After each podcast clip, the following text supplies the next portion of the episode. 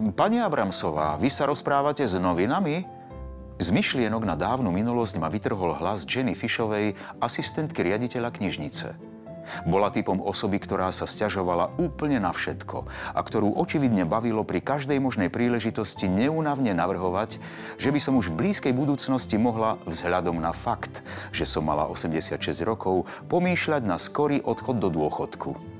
Vždy si ma podozrievavo premeriavala, ako by proste nemohla uveriť, že by som tam vo svojom veku ešte chcela pracovať.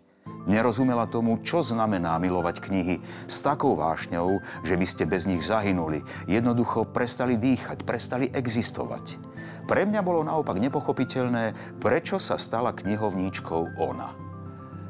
Toto bol úryvok z dnešnej knihy dňa.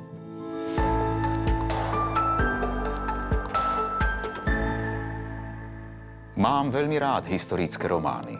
Najmä také, ktoré sú inšpirované skutočnými udalosťami. Dnes som jeden taký pre vás vybral.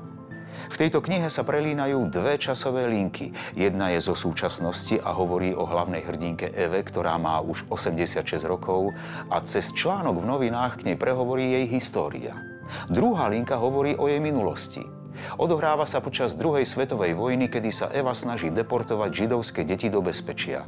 Avšak má obavy z toho, že deti zabudnú na svoj pôvod a tak ich mená a príbehy zapisuje do knihy Stratených mien. No a táto kniha sa odrazu nájde, je o nej článok v novinách a Eva sa rozhodne, že sa k svojej minulosti ešte raz vráti.